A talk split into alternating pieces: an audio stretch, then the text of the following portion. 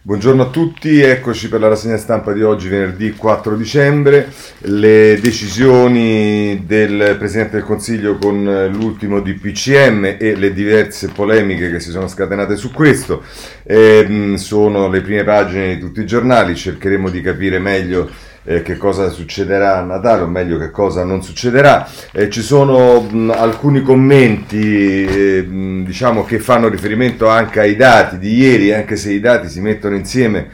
Eh, dando una diciamo, versione catastrofista, ovviamente diciamo, è fuori discussione che eh, la, il numero dei decessi è, un numero enorme che, che, fa paura, ma contemporaneamente eh, ci sono poi invece i dati che riguardano i contagi, le guarigioni, le cose e via dicendo, che sono dei segnali tutti positivi e tra l'altro oggi nel leggere i numeri vi daremo anche una spiegazione del perché eh, ci sono questi numeri per quanto riguarda i decessi. Insomma, poi la situazione di scontro all'interno della maggioranza e tra la maggioranza l'opposizione, lo scontro tra il governo e le regioni e in tutto questo il Quirinale che fa filtrare su tutti i giornali, perché oggi tutti i quirinalisti portano sostanzialmente la stessa notizia, è che se sul MES la settimana prossima il governo eh, dovesse andare sotto, si andrebbe alle elezioni. Eh, vediamo però che cosa succede. Allora io direi di partire subito con i numeri e partirei dal Corriere della Sera che diciamo eh, ci dà mh, la sintesi con Marina Iossa, che è quella cruda purtroppo che abbiamo davanti agli occhi, mai così tante vittime, 993 in un giorno, è il record dei decessi da inizio pandemia, il virus sta facil- falcidiando una generazione, stabili nuovi contagi. e poi vabbè, qui ci sono tutti i tamponi fatti, le cose non ci interessano, però poi nel eh, taglio basso c'è un'intervista di Sara Bettoni ha ehm, cent'anni. Chi è Centanni? È il primario di pneumologia della, della Santi Paolo e Carlo di Milano e docente di malattie dell'apparato respiratorio e la domanda che, le, che gli fa la eh, Bettoni è è un numero inatteso? Risponde, i modelli matematici prevedevano un grande aumento di morti in questi giorni, alcune simulazioni descrivevano uno scenario anche peggiore, con 1200 decessi. Quella causata da SARS-CoV-2 è una patologia lenta. Nel mio reparto di terapia semi-intensiva respiratoria non riusciamo a dimettere i pazienti prima di 9-10 giorni. I numeri che purtroppo vediamo oggi sono la diretta conseguenza dell'esplosione dei contagi delle scorse settimane. Come proseguirà l'andamento? Eh, dice l'esperto, ragionevolmente siamo nel picco, osservando quanto successo in primavera possiamo dire che Finora abbiamo visto il 45% delle morti di questa ondata, quindi deve ancora verificarsi il restante 50% con una curva che calerà lentamente. Questo è quello eh, che ci dice il Corriere della Sera, ma voglio segnalarvi anche eh, sulla stampa a pagina 2 un altro medico, Ricchiardi, eh, che è professore di epidemiologia e statistica all'Università di Torino, e alla domanda che gli fa Francesco Rigatelli a cosa si deve questo numero terrificante? Risponde, purtroppo i morti sono gli ultimi a scendere dopo contagiati e ricoverati. È molto complesso fare questo tipo di valutazione, ma esiste un ritardo tra il picco di incidenza dei casi relativi e i deceduti. Si può immaginare che ci sia una distanza di due o tre settimane, per cui i 993 eh, di ieri si sarebbero ammalati a inizio novembre. Domanda ancora l'intervistatore, può influire il ritardo della della, nella, nella trasmissione dei dati? E risponde sì, e molto dipende pure dalla tempestività della diagnosi. Rispetto alla prima fase in cui gli ammalati arrivavano in ospedale già gravi e morivano dopo poco, dopo poco oggi eh, i contagiati vengono presi in carico prima e hanno un decorso più lungo. Il sistema è più efficiente e i morti sono malati di lungo corso? domanda ancora Rigatelli e risponde Ricciardi. Esattamente, la diagnosi spesso è precoce, le cure mirate passa più tempo. Detto questo, purtroppo, come abbiamo messo in luce coi colleghi Micheli e Forastiere sulla rivista Epidemiologia e Prevenzione, l'età resta il fattore principale di mortalità. Insomma, questo è il quadro che giustifica, tra virgolette, ovviamente per quanto si può giustificare, il numero così alto dei decessi. Ma ora andiamo al eh, decreto che è stato fatto ieri. Ehm, Corriere della Sera, così vediamo subito lo scontro che c'è sul decreto. Corriere della Sera, pagina 2. Fabrizio Caccia, c'è il decreto per le feste, ma è scontro con le regioni. Governatori all'attacco del nuovo, sul nuovo DPCM, manca una leale collaborazione e Mattarella dice rispettare le norme anticontagio malgrado i gravi disagi. E poi nel taglio basso c'è, ieri abbiamo visto c'era l'intervista a Toti, oggi c'è l'intervista a Zaia di Marco Cremonesi che dice nei piccoli centri anziani da soli a casa è un testo preconfe- preconfezionato, non ci hanno ascoltato. Dice ho ricevuto la bozza ieri alle 2 del mattino con richiesta di parere entro le 12. Non è vero che noi sapevamo in che modo avrebbero chiuso. E ancora dice un decreto così non è facile da scrivere per nessun governo, figurarsi senza le regioni. Temo che l'insofferenza sociale diventi grande. Poi se volete sapere eh, della, del, del, del discorso di ieri di Conte, c'è Marco Galluzzo a pagina 3 del Corriere della Sera, il titolo è Conte difende le scelte, bisogna scongiurare la terza ondata, il capo del governo dice questo Natale sarà diverso ma non meno autentico e sul MES il voto non va drammatizzato, il rimpasto una vecchia liturgia. E poi se volete c'è anche Fabrizio Roncone che eh, fa un'analisi dell'intervento del eh, Presidente del Consiglio che è sintetizzata nel titolo così, pochi minuti a ora di cena con meno ottimismo. Eh, eh, insomma, di, dice sostanzialmente Roncone che eh, eh, nelle parole del, del Premier quello che interessava più tutti non era la politica, a differenza di quello che succedeva prima, ma invece la ehm, questione su come ci dovremo comportare e quale sarà il Natale, le feste per tutti noi. Ehm, questo sul, ehm, eh, sul ehm, Corriere della Sera. Eh, anche Repubblica ovviamente si dedica a questo, lo fa nelle pagine successive alla prima, la 2 e la 3 ed è eh, Emanuele Lauria che scrive Conte Natale blindato per evitare il lockdown eh, record di morti nel 993, nel giorno in cui l'Italia sfiora le mille vittime, in un giorno il Premier vara le nuove misure, l'indice di contagio è sceso a 0,9, ma dobbiamo agire ora o la terza ondata sarà eh, violenta. E mh, mm, questo eh, sulla pagina 2. A pagina 3 eh, tutte le novità del DPCM, dopo la Befana il 75% dei licei torna in classe, via anche allo scima, le misure le vedremo eh, tra poco. Eh, su Repubblica mh, va segnalato anche eh, a pagina 4 la parte delle liti, liti con i ministri e regioni, il Premier punta sul rigore per riguadagnare consensi. Conte sposa la linea dura abbattendo le resistenze di renziani, governatori e ribelli Dem. Sulla sua strategia contro il Covid si gioca ormai la sopravvivenza dell'esecutivo. Tommaso Ciriaco ce ne parla in questo, eh, in questo articolo sulla Repubblica. E, mh, e insomma, eh, poi se volete, tra l'altro si scrive notte tra mercoledì e giovedì di Palazzo Chigi, ora basta, si arrabbia Enzo Amendola, sostenuto da Dario Franceschini e Alfonso Bonafede. È furioso con la collega Teresa Bellanova. Siamo qui da due ore a discutere degli spostamenti tra regioni e comuni, ma vi rendete conto di cosa succede fuori? Dei morti, dell'emergenza, è surreale, urla anche la ministra renziana, urlano un po' tutti, ma quasi tutti sostengono Roberto Speranza che non molla di un millimetro. Fosse per me, nei giorni rossi delle feste farei zona rossa intera, l'Italia intera. E, insomma, questo è il clima, perché poi siamo arrivati a un punto nel quale, diciamo, eh, se, se, uno manifesta delle diciamo, perplessità, essendo che poi i provvedimenti del Consiglio dei Ministri devono essere votati dai ministri e quindi magari i ministri, prima di votare qualcosa, vorrebbero magari che ci fossero delle cose modificate, anche delle cose di buonsenso, le vedremo. E che succede? Che poi vengono presi anche a male parole, perché ce lo dice anche il tempo. Eh, a pagina 4, Bellanova insultata dai colleghi. I renziani sono stati decisi nel chiedere al Premier Conte misure più comprensibili, altrimenti le persone sono indotte a non rispettarle.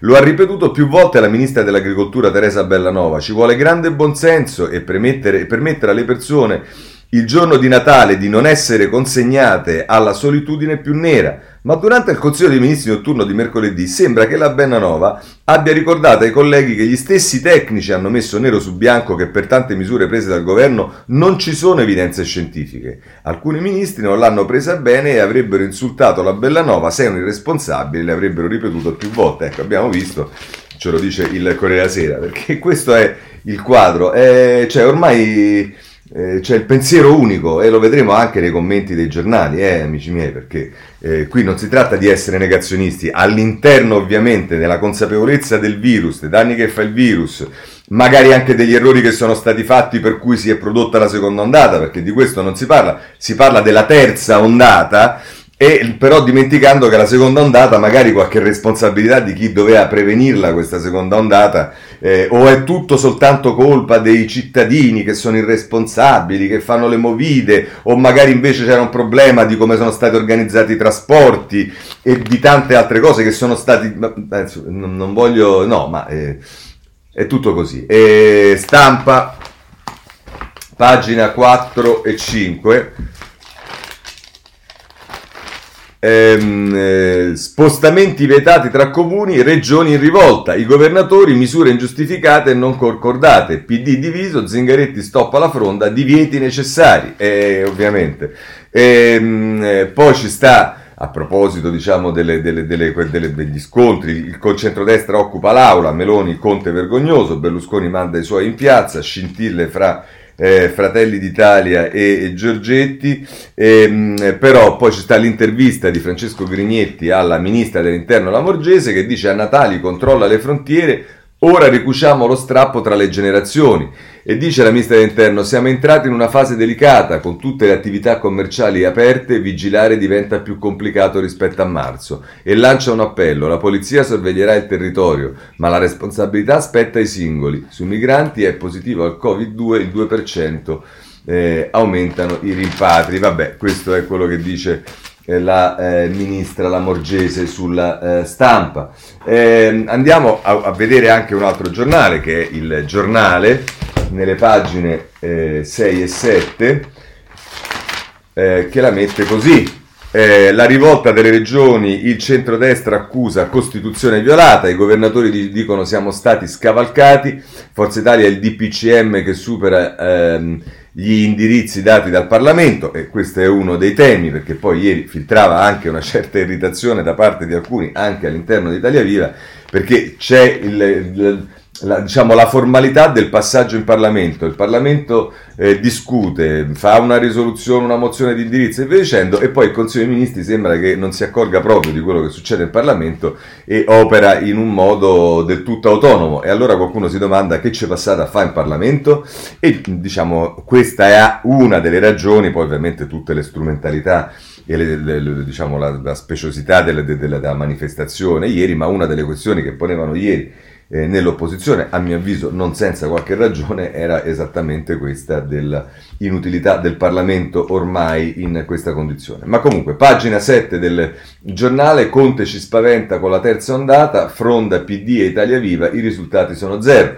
Passarella TV del Premier per difendersi sul caso della scorta e per elogiare il suo governo. Si blinda per altri 50 giorni, ma gli alleati sbottano. DPCM incomprensibile, c'è paralisi su tutto. Questo dice eh, Laura Cesaretti e poi nel taglio basso c'è il flash mob in piazza del centrodestra unito diciamo no a questo decreto clandestini eh, perché contemporaneamente ci sta tutto l'ostruzionismo che stanno facendo il centrodestra in aula contro la riforma dei decreti di sicurezza.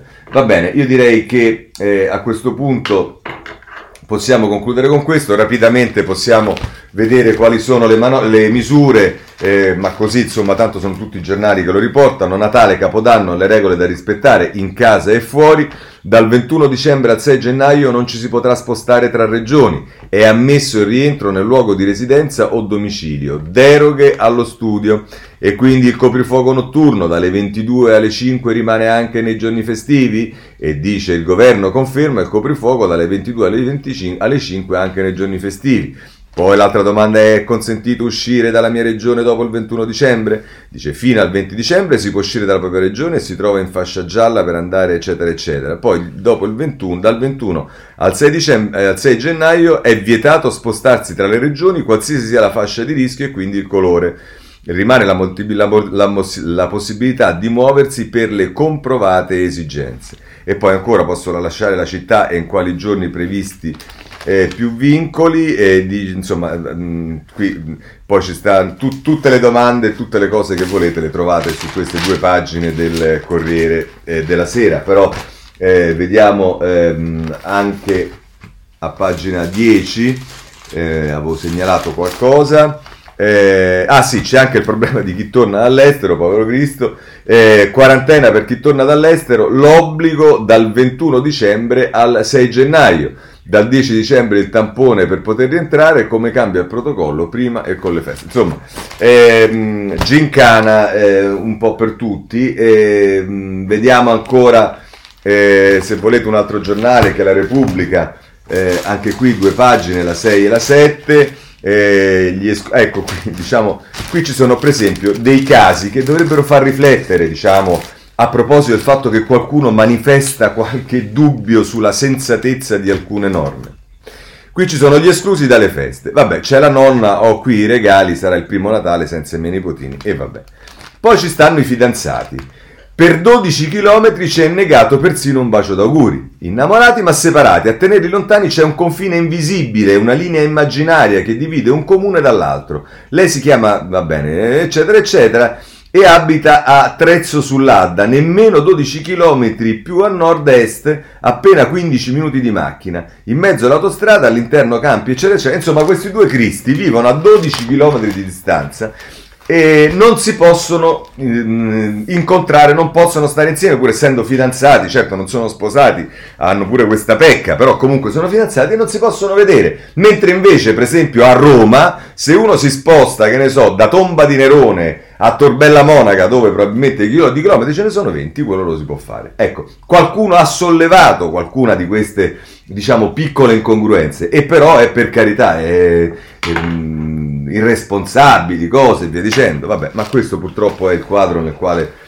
eh, ci troviamo, grazie anche ad alcuni commenti che vedremo tra poco di opinionisti, editorialisti, eh, saggi che ci impartiscono la loro saggezza a tutti noi che siamo degli irresponsabili o magari diventeremo tutti negazionisti solo se ci permettiamo di dire che poi se le regole sono anche delle regole senza senso, il fatto che non vengano rispettate e non siano più credibili peggiora la situazione, non la migliora, ma insomma. Eh, pagina 3, troppi limiti e pochi controlli, il 20 dicembre rischio esodo, è il giornale che scrive con Giuseppe Marino, ancora rinviata al 7 gennaio l'apertura delle scuole, regole rigide, deroghe non previste, ecco cosa non va, questo scrive il giornale a pagina 3. Eh, voglio segnalarvi ancora il eh, messaggero eh, nelle pagine successive alla prima, quindi eh, la 2 e la 3, Conte, mh, mm, è ancora lunga eh, l'autocertificazione per visitare gli anziani, il Premier questo è un Natale diverso, alle coppie distanti consentito di riunirsi, andare dai genitori non autosufficienti è considerato un motivo di eh, necessità, eh, questo ci dice eh, il messaggero. Poi c'è anche un tema che riguarda i fuorisede e seconde case, inventi scena la grande fuga, perché poi c'è anche questo tema. Vi ricordate cosa successe quando si annunciò che si sarebbe chiusa la possibilità di spostarsi durante il primo lockdown? Ecco, poi vedremo che cosa accadrà il 20 dicembre.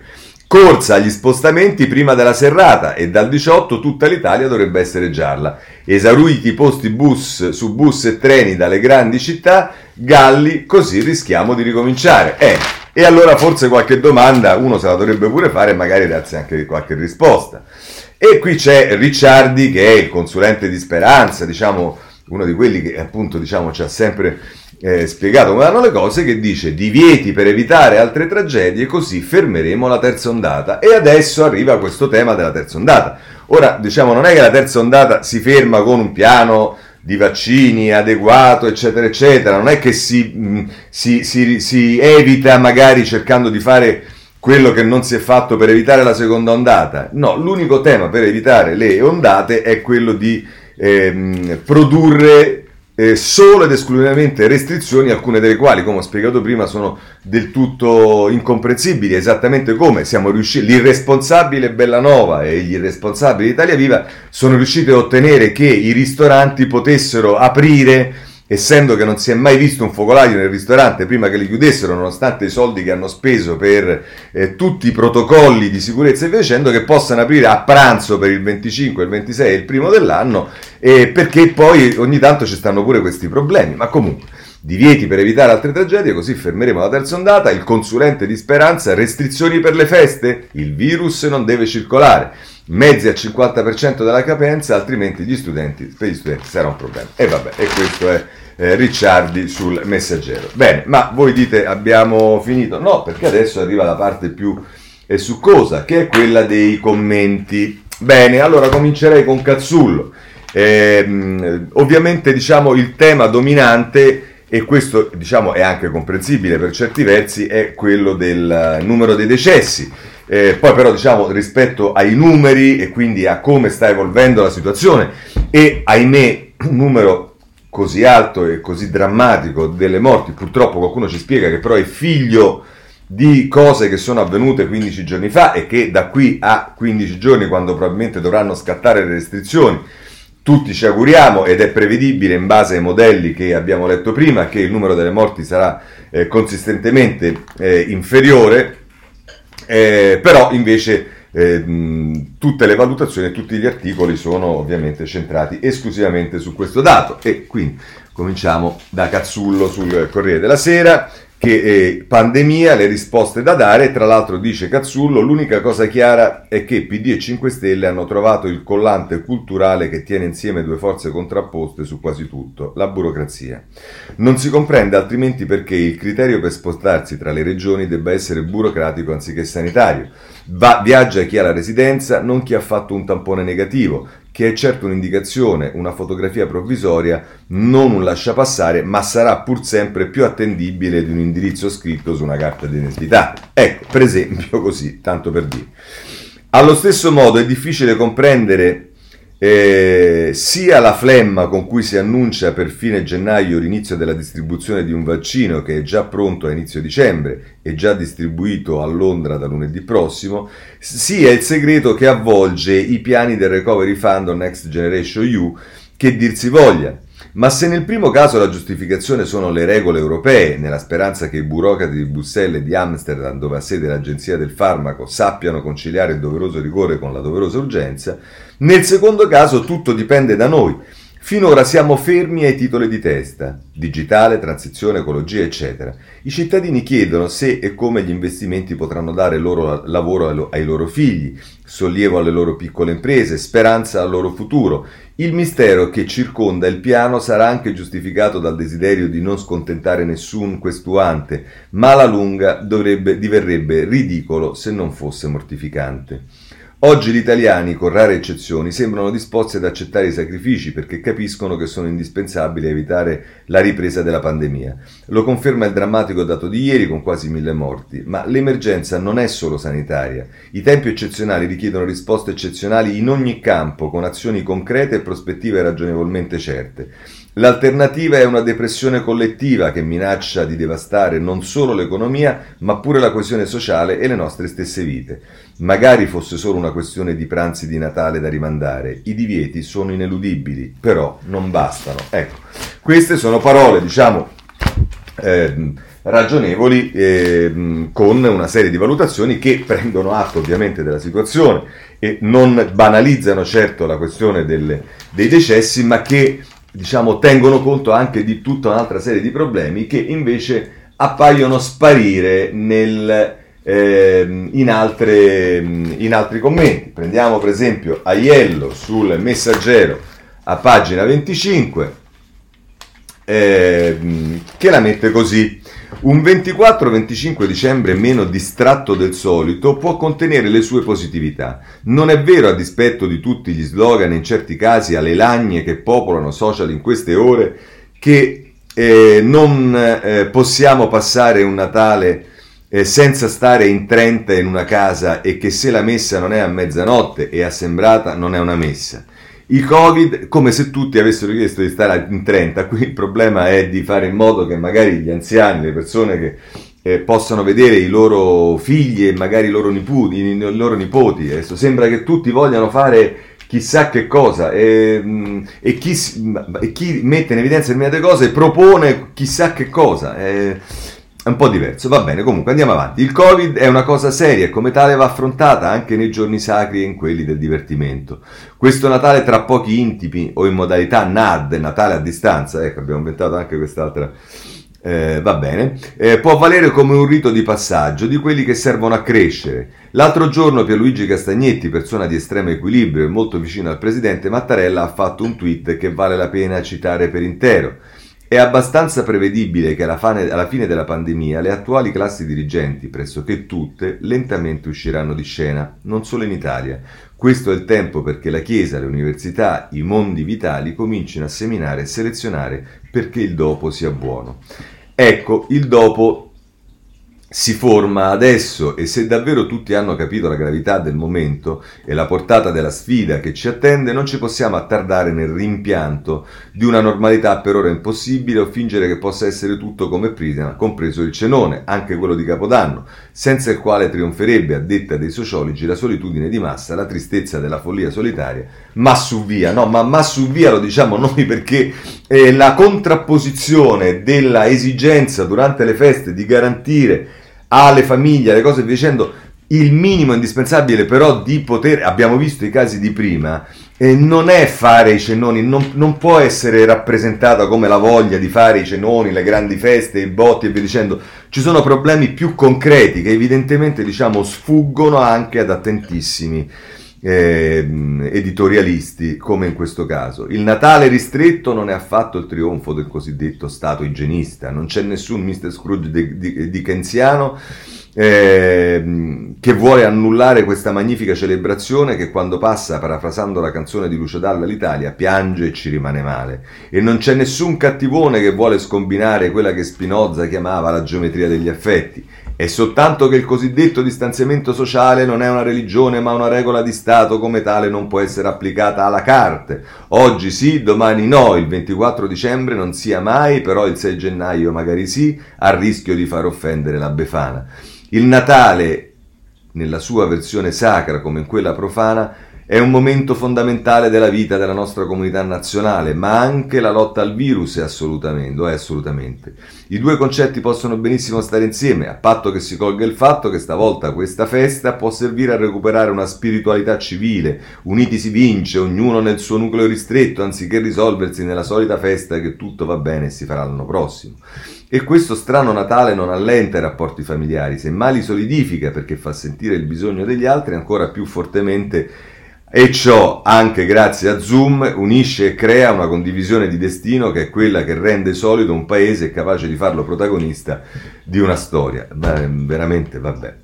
Insomma, non ha mai avuto tanto senso il Natale come momento di raccoglimento quanto ce l'ha quest'anno. Mai come stavolta gli anziani e i bambini, le fasce più sofferenti della pandemia, sono i veri protagonisti e noi facciamo un passo di lato preoccupandoci soprattutto di far stare bene loro, che sono gli uni la memoria attiva a- dell'Italia e gli altri il suo futuro. Ma non c'è futuro senza salute e non ci sarà ondata senza un Natale anti-ondata 2.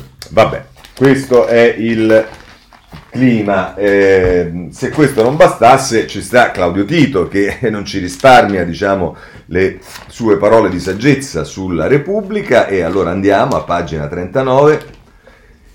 Eh, eh, ripeto per non essere eh, come dire male interpretato nessuno nega la situazione in cui siamo nessuno nega l'esigenza di essere rigorosi su norme e via dicendo c'è qualcuno come la Bellanova, ma non solo la Bellanova, diamo atto anche ai 25 senatori, al presidente dei, dei, dei, senatori del PD Marcucci, che semplicemente dicono che poi ci vuole una sensatezza anche nel rigore, anche nelle, nelle norme più stringenti, perché sennò diversamente poi la gente, eh, le persone normali non riescono a prendere sul serio le cose. E come la mette Claudio, Claudio, Claudio Tito? La disunità nazionale Di cos'altro c'è bisogno? Non sono sufficienti quasi mille morti in un giorno e altri 23.000 contagi per restituire un briciolo di senso di responsabilità alla classe dirigente di questo paese?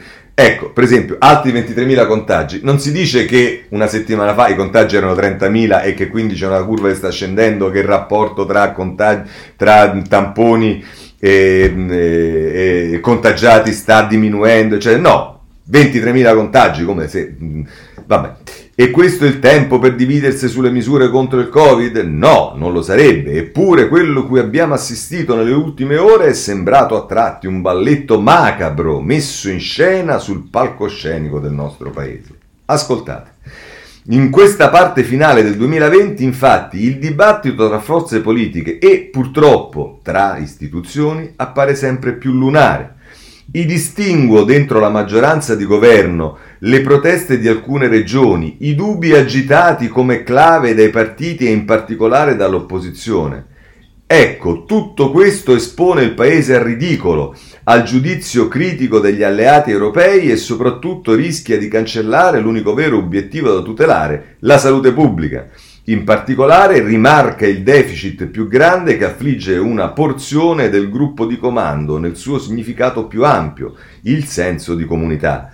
Assente o molto carente, ingiustificabile nella nostra ora più difficile. E abbiamo il censore che ci spiega tutto questo poi per ripeto per il dibattito che si è svolto all'interno del Consiglio dei Ministri e in Parlamento su alcune decisioni in un quadro condiviso di contenimento ovviamente di regole e via dicendo, perché dissentire su qualcosa o proporre dei miglioramenti è che siamo matti, è, è, è assento molto carente, ingiustificabile eh, la umanità. Vabbè, ancora. Come è accaduto nelle settimane scorse, allora, si assiste ancora ad una sorta di scivolamento populista verso una fantomatica alternativa alla lotta contro l'epidemia, il tutto utilizzando le vacanze di Natale come un gigantesco diversivo. Pe- ascoltate bene, eh? un pezzo di coalizione governativa si aggrappa ai miraggi aperturisti. Prima ci hanno pensato i renziani di Italia Viva e poi anche una nutrita pattuglia del PD nello stesso tempo alcuni governatori recitano il ruolo di chi è colto dalla sorpresa, come se le misure contenute nell'ultimo DPCM fossero uscite dal cilindro come un magico coniglio bianco. E mm, sembrerebbe da quello che dicono i governatori, ieri c'era una dichiarazione anche di Bonaccini che sia un po' così, eh, caro Tito, e, e forse poniti il problema che magari è così, e magari poniti il problema che quelli che, che, che tra i, i, renziani, guastatori d'Italia Viva e via dicendo, hanno posto dei problemi che diciamo eh, sono generalmente considerati dei problemi non irrilevanti, come per esempio il tema di chi eh, arriva dal, da fuori per andare a incontrare i propri genitori, arriva dall'estero per andare a, con, a incontrare i propri genitori e magari vuole stare una settimana con i genitori e gli imponi, oltre al tampone, anche i 14 giorni eh, di isolamento, eh, c'è forse qualche incongruenza nelle cose che si fanno? Oppure no? Non credo che arriveranno miliardi di persone eh, dall'estero, ma mettiamoli in condizioni, se vengono per incontrare, gli consentiamo di venire a incontrare eh, i loro parenti e genitori, eh, magari di, eh, di, farlo, perché se gli dai 14 giorni di quarantena e vengono per una settimana c'è qualcosa che non funziona, vengono per stare chiusi dentro casa. Non mi pare geniale. Poi magari Aiello ci suggerirà che si collegano con Zoom dall'albergo. Ehm, ma andiamo avanti, come se le misure contenute nell'ultimo DCM fossero uscite dal cilindro, abbiamo visto. Intendiamoci, il dialogo tra esecutivo e regioni è doveroso, ma gli argomenti addotti dovrebbero essere all'altezza della situazione e lo stabilisce Tito quali sono quelli all'altezza della situazione. Non lo so, ehm, portatelo a partecipare al Consiglio dei Ministri. Ogni parola sembra al contrario avvolta dall'alone della convenienza personale, le opposizioni non riescano a uscire dal ruolo teatrale che si sono autoassegnati. E poi, diciamo, salto una parte, ma il, te- il tenore è questo, Eppure i dati sono lì, davanti agli occhi di tutti, oltre 20.000 contagiati al giorno e quasi 1.000 decessi ogni 24 ore. Il virus è forse indebolito, ma non sconfitto. È possibile che un cenone e una pista da sci siano più importanti delle tragedie umane, viss- umane vissute sino ad ora? Voi capite che messa così, ma tu cosa vuoi rispondere? Cioè, come se il problema dei campi da sci sia il problema di andare a sciare per quattro deficienti che non hanno altro da fare. Il problema degli impianti da sci, ovviamente, è che anche, anche per quanto riguarda gli impianti da sci ci sono imprese, operatori che hanno fatto lavori, che sono, hanno fatto piani per la messa in sicurezza, che hanno fatto in modo di, diciamo, garantire eh, una percentuale che sia compatibile con tutte le esigenze di sicurezza o quantomeno comunque lasciamogli la dignità di porre il problema di un intero settore che rischia di andare a gamba all'aria e non pa- facciamola passare come se il problema è il divertimento di chi vuole andare a sciare. Ma andiamo. Certo si tratta di provvedimenti che purtroppo eh, comportano sacrifici, eh già. Alcuni settori dell'imprenditoria come il turismo e la ristorazione verranno pesantemente penalizzati in una stagione che ha un peso rilevante nel bilancio annuale. Bene, ma sui conti di tutti saranno più un danno questi giorni o l'eventuale arrivo di una terza ondata a febbraio?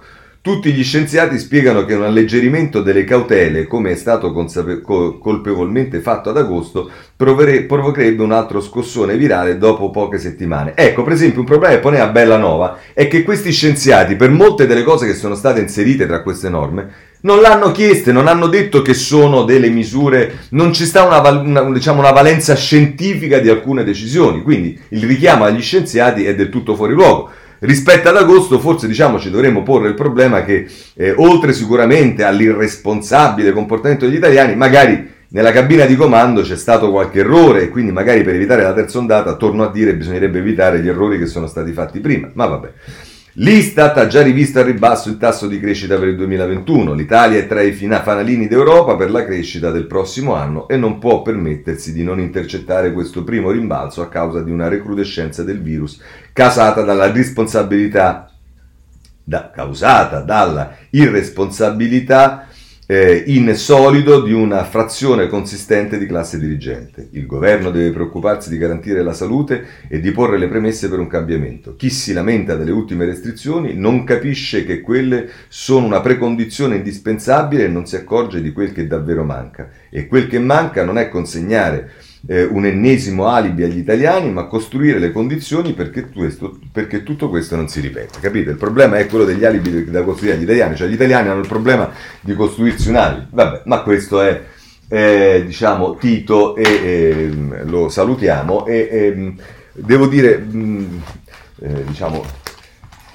un, un, un, editoriale che comunque pone una serie di problemi pur non disconoscendo la situazione di gravità e via dicendo, oggi va detto è quello sul giornale di Vittorio Macioce. Eh, moralismo burocratico si intitola. Natale si andrà a letto presto, è, dice la legge, l'unico modo per sopravvivere. Non ci saranno luci e neppure troppi regali. Non lo passerai con i tuoi, non supererai il confine del tuo comune, non scambierai il segno di pace e molti si ritroveranno soli per assaporare fino in fondo questi tempi cupi. Non ti, fare, non ti farai illusioni. La legge ti ricorda che non è questo il momento di mollare, non lo è perché i morti ieri sono stati quasi mille e la vita è più sacra di un cenone. Allora, così sia. Non importa che questo Natale sia il sogno di quel vecchio micragnoso di Scrooge, il protagonista del canto di Dickens, e vede che, vede che ritorna. Eh, è la sua vendetta. Ci vuole far vedere le cose dal suo punto di vista. Il Natale come una festa da sconsacrare, dove gli altri sono un'insidia da tenere lontani, perché il mondo lì fuori è senza cuore e va affrontato indossando una maschera. Noi non siamo come Scrooge non eh, bestemmiamo il Natale per egoismo, ma per salvare gli altri. Non importa neppure, vedete, quindi la presa d'atto di una situazione che obiettivamente è quella. Non importa neppure che sia un Natale austero, anche se ogni giorno in più di austerità ci rende più poveri. È il futuro quello che conta. Solo un paio di cose vorremmo chiedere alla legge, a chi la scrive, a chi batte il ritmo di questa vita al ritmo di DPCM. Non c'è bisogno di puntare il dito. Non servono i divieti simbolo per metterci più paura. Non dateci lezioni di vita con il guinzaglio del moralismo burocratico. Non siamo pecorelle smarrite. Non lo dite con chiarezza, ma un po' lo fate capire. Ve lo siete meritati. Il Natale perduto ve lo siete meritati per i peccati dell'estate. Quelli sono i mesi in cui la legge e chi la governa ha consumato il futuro, ha perso tempo, si è lasciata di nuovo prendere di sorpresa e non ha fatto tesoro della tragedia di Bergamo. Si è limitata a ripetere la litania dei morti e quando sono tornati ad essere tanti è tornata al punto di partenza. Cosa si sta facendo per il 2021? È questa la domanda che prima o poi merita una risposta e il vaccino non è una parola magica. Non funziona come un, ar- un abracadabra. Si dica amen al Natale senza gioia, ma non basta. C'è bisogno di dare un senso più lontano a questo sacrificio. C'è bisogno di speranza. No, non il ministro, ma quel sentimento che ti porta a guardare oltre l'orizzonte senza smarrirsi. Niente Natale, ma un sistema sanitario che non gioca a dadi con la tua vita. Niente Natale, ma un piano per ricostruire una, terza, eh, una terra desolata. Niente Natale, ma una next generation. Niente Natale, ma un domani. Niente Natale, ma una resurrezione. Questo Macioce sul giornale. Va bene, con questo chiudiamo, vediamo ora eh, rapidamente il tema vaccini, abbiamo perso un po' di tempo. Eh, Corriere della Sera, pagina 12 e 13. Eh, il governo assicura vaccini per tutti entro la fine della prossima estate, eh, massima sorveglianza per evitare che i farmaci vengano trafugati, alla rete di tracciamento parteciperanno Eni e Poste. Ehm, eh, questo sul eh, Corriere della Sera. Eh, poi per quanto riguarda invece mh, le conseguenze de, del, del, Covid, ce lo dice Libero in prima pagina, il Covid dà alla testa, le conseguenze gravi del virus, vuoti di memoria, mente annebbiata, difficoltà di concentrazione, smarrimento e incapacità a svolgere azioni elementari. Ecco i sintomi che si manifestano in chi ha superato eh, l'infezione. E poi eh, c'è il tema dei soldi dell'Europa, il recovery, ehm, eh, il, sì, recovery Fund, a pagina 33 di Repubblica ci si spiega che si alleggerisce la task force per il recovery fund cabina di leggeri stretta, ma Bono mi dice, lo vedremo tra poco, troppi ritardi eh, L'UDD, CDM, il comitato esecutivo sui progetti scende da 300 a 90 membri, Confindustria chiede di cambiare marcia per il bene del paese. Eh, se volete c'è anche il messaggero che eh, si occupa di questo e ci dice appunto di questa ehm, diciamo, eh, riduzione eh, a pagina 8. Ehm, eh, Gualtieri blinda il recovery, nessun veto lo fermerà e i tecnici scendono a 100. Eh, questo anche il messaggero. A proposito di questo voglio segnalarvi eh, Cerasa il direttore del Foglio, sulla prima pagina del Foglio, eh, sì, il populismo combatte contro il popolo e dice le convulsioni politiche registrate nelle ultime ore all'interno della maggioranza e all'interno dell'opposizione rispetto al futuro della riforma del Fondo Salva Stati, riforma che il governo Conte ha intenzione di ratificare nel Consiglio europeo del 12 dicembre, non hanno avuto solo l'effetto di mostrare le contraddizioni forse insanabili che esistono tanto nella coalizione centrodestra quanto in quella eh, di governo, ma hanno avuto un effetto politicamente più rilevante che coincide con una verità sempre più difficile da negare che potremmo brutalmente sintetizzare così. Più passa il tempo, più aumentano i problemi, più l'Europa matura, più i cittadini hanno bisogno di solidarietà, più le istituzioni hanno bisogno di collaborare tra loro e più risulta evidente quanto il populismo al fondo sia un'ideologia destinata maledettamente ad andare contro gli interessi del popolo. Tutto quello contro cui i populisti di mezza Europa oggi combattono, il MES, il backstop, l'euro e persino il recovery, rappresenta tutto ciò di cui oggi i paesi colpiti dalla pandemia hanno più bisogno, la solidarietà, l'unione, la condivisione dei rischi e l'effetto paradossale delle campagne combattute in queste ore dai movimenti nazionalisti, populisti e sovranisti di mezza Europa e di mezza Italia è quello di avere avviato un gigantesco cortocircuito politico che ha permesso di osservare il seguente schema. Tutti quelli che oggi a vario titolo con, di, eh, con diversi gradi di paraculaggine si schierano contro i meccanismi dell'Europa, anziché mostrare i meccanismi difettosi, hanno contribuito a mostrare i meccanismi perversi del populismo. E, va avanti nella sua eh, analisi e poi chiude così Cerasa. È possibile che il prossimo 9 dicembre, quando il Presidente del Consiglio Giuseppe Conti andrà in aula a chiedere i voti sulla risoluzione che gli permetterà di votare al prossimo Consiglio europeo a favore della ratifica del MES, non ci sia alcun problema relativo alla maggioranza e ci sia magari qualche soccorso da parte dell'opposizione per evitare che l'Italia torni ad essere il paese zimbello d'Europa ma a prescindere da come andrà a finire la partita politica è difficile non notare quanto le convulsioni degli anti-europeisti siano eh, lì a ricordarci il grande inganno del populismo, combattere in nome del popolo battaglie politiche scientificamente costruite per non fare gli interessi del popolo sovrano.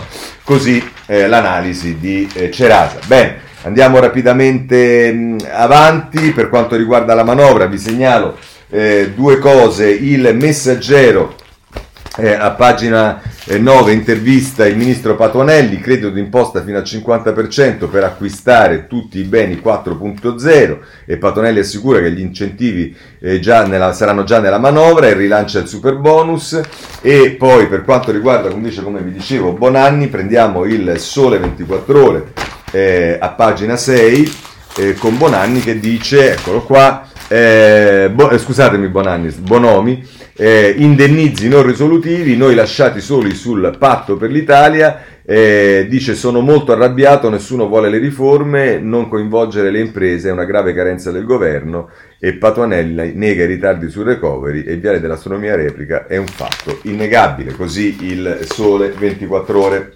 Bene, lasciamo anche la manovra per quanto riguarda il reddito di cittadinanza. Dopo Di Maio ci dice il foglio in prima pagina, anche Tridico eh, lo stronca. Dopo Di Maio ora anche Tridico certifica il flop del reddito di cittadinanza, niente lotta alla povertà e lavoro nero, politiche attive zero, sostegno alla produttività niente, le prime ammissioni, così ci dice il foglio. Eh, dal Sole 24 Ore, a proposito di eh, quello che ci aspetta dal punto di vista degli scenari, voglio segnalare il titolo di apertura del Sole 24 Ore nel 2021 meno ripresa e più disoccupati, crescita corretta al ribasso per il prossimo anno e il quadro che fa l'Istat, il rimbalzo si fermerà a più 4%, i disoccupati andranno all'11% con la fine della CIG e del blocco ai licenziamenti. Così il Sole 24 Ore. Eh, vediamo cosa succede in maggioranza, eh, anche qui saremo rapidi, segnalo eh, un'intervista al, ehm, ehm, cioè andiamo su Corriere della Sera nelle pagine 14 eh, dove si dice la maggioranza fibrilla ed è caccia ai senatori per il voto sul MES, 5 Stelle perdono pezzi, via 4 eurodeputati, a Roma salta il tavolo sulle riforme, Giuseppe Alber- Alberto Facci che scrive sul, sul eh, Corriere della Sera e poi a pagina eh, 15 c'è un'intervista di Maria Teresa Meli con Orlando. Eh, eh, tra l'altro la domanda è onorevole Orlando il MES è archiviato eh, a sentire Luigi Di Maio e lui dice, io penso, scrive, dice Orlando, io penso che sia comprensibile sino ad un certo punto che in un momento come questo si glissi sulle questioni più divisive. Ed è anche ragionevole che si tolga al MES ogni carica ideologica, però mi pare che siamo tutti d'accordo che sulla sanità ci voglia un significativo investimento. E se il recovery dovesse tardare eh, a meno che i nostri partner di governo non abbiano particolari strumenti persuasivi nei confronti di Orban, il tema di avere un flusso finanziario diventa fondamentale. Insomma, può essere sbagliato in presenza di alternative dire o MES o morte, ma può essere suicida dire mai il MES. E poi gli chiede la sanità va centralizzata, io parto da un presupposto, in questi anni sono stati fatti piani nazionali tra i quali quello di prevenzione che sono stati o liberamente interpretati o sono rimasti in molti casi lettera morta e oggi con la pandemia ce ne rendiamo conto, quindi si pone il tema di un coordinamento. La via maestra per me è quella, udite udite, l'introduzione a livello costituzionale di un criterio di supremazia dello Stato, ma nel frattempo si possono e si devono rafforzare gli strumenti che consentano in qualche modo anche con penalità, di, eh, ori- con eh, penalità di orientare maggiormente le scelte delle regioni. Altra domanda, Renzi e Di Maio hanno criticato la struttura ideata da Conte per il recovery e c'è chi la accusa di voler accentuare tutto nelle sue mani. E dice Orlando, io penso che tutti quelli che hanno rivolto queste critiche conoscono bene le condizioni della pubblica amministrazione e dei ministeri e sanno bene che è praticamente impossibile garantire una spesa rapida sulla base di una riorganizzazione da fare nell'arco di qualche settimana. Ma noi nell'arco di qualche settimana dobbiamo garantire l'utilizzo di quei fondi, quindi la soluzione esterna, che in tempi ordinari sarebbe discutibile, di una situazione straordinaria mi sembra via, una via obbligata. Certo dovremmo capire come questa struttura si raccorderà al lavoro dei ministri evitando duplicazioni e come si evitano forme di accentramento. Vabbè, insomma, questo è ehm, Orlando eh, eh, che eh, viene intervistato da Maria Teresa Meli. segnalo ehm, la stampa, pagina 8. Ehm, che pure parla dei casini all'interno della maggioranza, PD 5 Stelle, Italia Viva e Confindustria, l'assedio a Conte sul recovery riforme. La lettera di 55 parlamentari Dem, aspettiamo da un anno, ma Palazzo Chigi allontana lo spettro della crisi. E qui c'è un'intervista anche al capogruppo, che ovviamente, eh, come viene presentato sulla stampa nell'intervista che gli fa Alessandro Di Matteo, eh, ehm, eh, il, ah no, scusate, perché da qualche parte invece c'era un'altra cosa di Marcucci che dice l'ex renziano. Il presidente prenda l'iniziativa, non si può vivacchiare così. Ed è Marcucci, il presidente senatore PD, che eh, parla, intervistato da Di Matteo al Premier, dice è ormai da settimane si registrano passi indietro sulle riforme costituzionali e sulla legge elettorale e poi la cabina di regia sul recovery non servono strutture autoreferenziali. Qui vedete che diciamo eh, il presidente dei senatori del PD eh, dice qualcosa di molto diverso da quello che dice il, eh, segre- il vice segretario del PD, ma le cose, per rimanere con la rima, vanno così. Eh, il tempo si occupa pagina 2-3 delle questioni di Conte e la maggioranza. Allora, pagina 2 intanto si dice Conte torna avvocato di Olivia in tv per illustrare il nuovo DPCM e difende la sua compagna su di lei notizie diffamatorie. A proposito, ascolta le cose, sapete fece. E poi però a pagina 3 Franco Becchi se la mette così. A Palazzo Chigi c'è un dittatore, Giuseppe afferma che sta per battere il virus e dà la colpa della pandemia ai cittadini. Neppure una parola sui morti che ieri sono stati quasi mille e sulla scuola scarica le responsabilità dei contagi solo sugli studenti. Va bene, questo è eh, il tempo, dite voi, e va bene. E, se andate su Libero a pagina 5, perché noi dobbiamo sempre far vedere giustamente anche la posizione di chi è più lontano dal governo, eh, Palazzo Chigi assediato, maggioranza contro il Premier, lui si vanta, ho i migliori ministri. E il foglio si occupa del governo eh, a pagina eh, a pagina 3, vediamo, eh. Eh, sì, con Davide Allegranti, non sarà il MES a far saltare la maggioranza, dicono PD e Italia Viva. Eh, non salta un esecutivo se non ne è pronto un altro, dice Ceccanti, nessuno nei partiti di governo ha la forza per la spallata, così eh, ci assicura il eh, foglio. Eh, chiudiamo anche il capitolo ehm, maggioranza, ma su tutti i casini, come vi dicevo, della eh, maggioranza eh, c'è il Quirinale che scende in campo, ormai eh, troviamo sostanzialmente una, eh, quelle che si dicono le note fatte filtrare, insomma, ehm, che però portano a fare pezzi su Corriere Sera, su Repubblica, Corriere Sera con Marzio Breda, su Repubblica con Vecchio, eh, sulla stampa con Magri, se non sbaglio, e sul Sole 24 Ore con la Palmerini, tutti ehm, che dicono sostanzialmente una cosa, e cioè che se eh, salta il governo sul voto sul MES, salta anche il governo. Marzio Breda lo pigliamo e vale per tutti, i timori del colle per una nefasta mossa anti-UE e il rischio delle urne. Eh, è un'idea irritante per il Quirinale che si è cristallizzata dopo la nascita della coalizione del Conte 2, l'idea per la quale, siccome l'alleanza giallorossa è l'unica e l'ultima formula politica praticabile in questa legislatura, c'è chi ritiene lecito fare di tutto per condizionare la vita dell'esecutivo nella speranza di lucrarne vantaggio. Tanto si dice il governo non può cadere per assenza di alternative. E, dice Breda, è vero il contrario, può cadere e proprio per questo saremo costretti ad andare alle urne in piena pandemia. Che i guastatori facciano parte dell'opposizione è scontato, non è invece normale, osser- si osserva sul colle, che siano magari ispirati o fiancheggiati da partner della maggioranza, come in alcuni casi si è intravisto con il tormentone sull'ipotesi di un avvicendamento del Premier o con le smanie per un rimpasto di ministri che può facilmente tramutarsi in un azzardo. Vabbè, quindi eh, diciamo Mattarella avverte se salta il MES eh, se salta il voto al Senato si va a votare. Ma poi c'è un problema che riguarda, prima di passare a centrodestra, eh, alcuni, i, i, i, 5 Stelle, non alcuni partiti, e allora qui eh, sui 5 Stelle mh, farei così, una carrellata con Repubblica a pagina 15.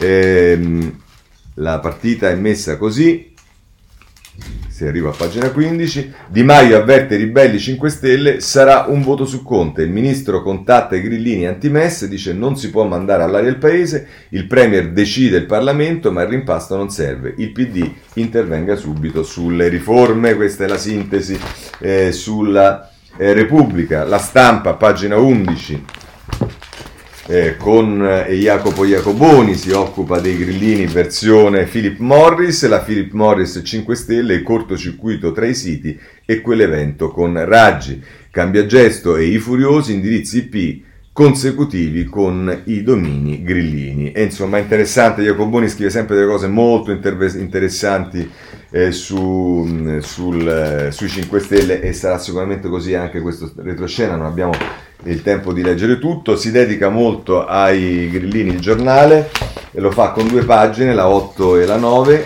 a pagina 8 lasciano quattro deputati, Diba prepara l'assalto contro Conte e Di Maio e questo è Pasquale Napolitano, mentre Anna Maria Greco parla dell'inchiesta su Casaleggio, brutto segnale per i 5 Stelle, ritorno in campo dei PM, aperto a Milano un fascicolo sui fondi Philip Morris, un film che si ripete dagli anni 90. Ehm, così il eh, giornale. Ehm, il riformista ormai è diventato quasi, diciamo, ehm, eh, mono, dedica tutto a questo, c'è l'apertura, la Procura di Milano indaga sui soldi della Philip Morris a Calasaleggio ed è ancora Aldo Torchiaro che scrive, e poi ci sta eh, la pagina 3 con Piero Sanzonetti che eh, dice perché ci querelano senza smentire, banale intimidazione, Philip Morris e Casaleggio annunciano azioni giudiziarie contro il riformista, però non smentiscono niente, i soldi Casaleggio li ha presi sì o no? Se, sì, glieli ha dati la multinazionale del tabacco? Sì. I 5 Stelle hanno abbassato le tasse sul tabacco riscaldato? Sì. Favorendo Philip Morris? Sì. Casaleggio è un capo dei 5 Stelle? E allora? Eh, è quello che si domanda. Ehm, eh, e si domanda, Sanzonetti peraltro dice paradossi, chissà perché se un'azienda finanzia la Open, Renzi finisce indagato e massacrato dal fatto dei suoi fratelli. Se invece 5 Stelle votano per favorire un'azienda che finanzia il loro capo, è una cosa carina. Bah. Poi ancora, se volete, la pagina 4, la pagina 5, insomma, eh, a pagina 5 ci sono proprio l'elenco di tutte le fatture che sono state pagate alla Casaleggio dalla Philip Morris. Eh, questo è il eh, riformista. Chiudiamo anche eh, il capitolo 5 Stelle per quanto riguarda il centrodestra, eh, che cosa succede? Il Corriere della Sera, pagina 17, eh, ci dice che responsabili e falchi, Forza Italia prova a compattarsi, l'avviso per Brunetta, riforma del MES, la mediazione per un no meno netto, è Giuliana Ferrarino eh, Ferla, Ferraino che scrive sul Corriere eh, della Sera a proposito di quello che accade in Forza Italia dove pure c'è Maretta, ma se volete poi capirci di più o forse di meno, basta che andate sulla Repubblica, a pagina 14 c'è un'intervista al vicepresidente, credo che sia Tajani, eh, in Forza Italia il dissenso è possibile, ma diremo no compatti. Con Brunetta stiamo lavorando ad una risoluzione che motivi il nostro voto contrario su un tratto che non fa l'interesse italiano e dice è falso che ci siamo piegati al diktat di Salvini. Berlusconi aveva espresso dubbi un anno fa, noi restiamo europeisti, ma la riforma non va. Questo dice eh, Tajani, ma nel centrodestra non c'è solo Forza Italia, c'è anche la Lega, la Lega che ha qualche problemino, lo vediamo in particolare su Repubblica, in prima pagina, ma poi nelle pagine eh, 16 e 17 con Carlo Bonini e l'inchiesta di Sandro De Riccardis lega il sistema delle consulenze, così i soldi finivano al partito. Il commercialista Sciglieri, indagato nella vicenda della Lombardia Film Commission, spiega ai PM il meccanismo per finanziare in modo illecito il carroccio tramite restituzioni di denaro e Carlo Bonini firma l'analisi, le risposte che adesso Salvini deve dare, questo su Repubblica.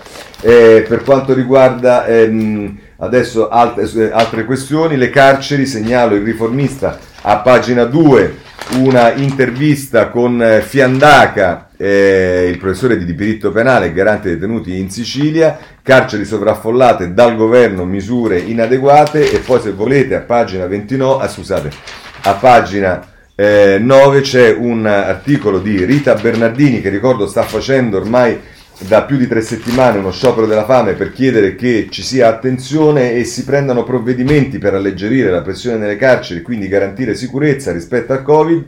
Scrive questo articolo, ditemi qual è il carcere giusto per questo invalido al 100% e si fa riferimento a un detenuto nel carcere di Busto Arsizio. Ehm, eh, per quanto riguarda la criminalità, voglio segnalarvi sul Corriere della Sera, eh, a pagina 26, un'intervista sulla Calabria eh, sulla situazione calabra al capo dei ROS.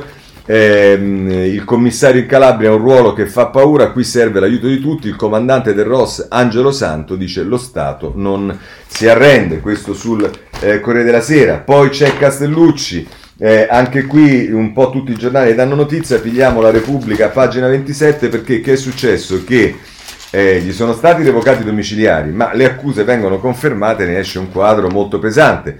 Castellucci senza scrupoli per compiacere l'azionista. I giudici revocano gli arresti domiciliari all'ex numero uno di autostrade, ma restano le accuse. Non si preoccupava di vita e integrità degli utenti. Questo ci dice la Repubblica e ci dicono un po' tutti i giornali. Per la, eh, politica estera che a confine con l'Italia voglio segnalarvi sul Corriere della Sera un'intera pagina, la pagina 19 è dedicata all'Egitto con la decisione di liberare i tre della ONG di Zaghi, scarcerati dirigenti dell'APR, ma lo studente resta in cella, dorme da nove mesi per terra, questo ci dice eh, il Corriere della Sera. Ehm, su Corriere della Sera c'è ancora la storia, scusate, ma io mi sono affezionato di questo povero carabiniere di, in provincia di Lecco eh, ancora da Bellano e l'inviato Andrea Galli continua a scrivere, con, si vedono ancora queste scritte contro di lui eh, sui muri della città, nel paese geloso del maresciallo, eh, qui mi hanno già condannato Bellano, l'ira del carabiniere sposato con tre figli in zona, molte telecamere.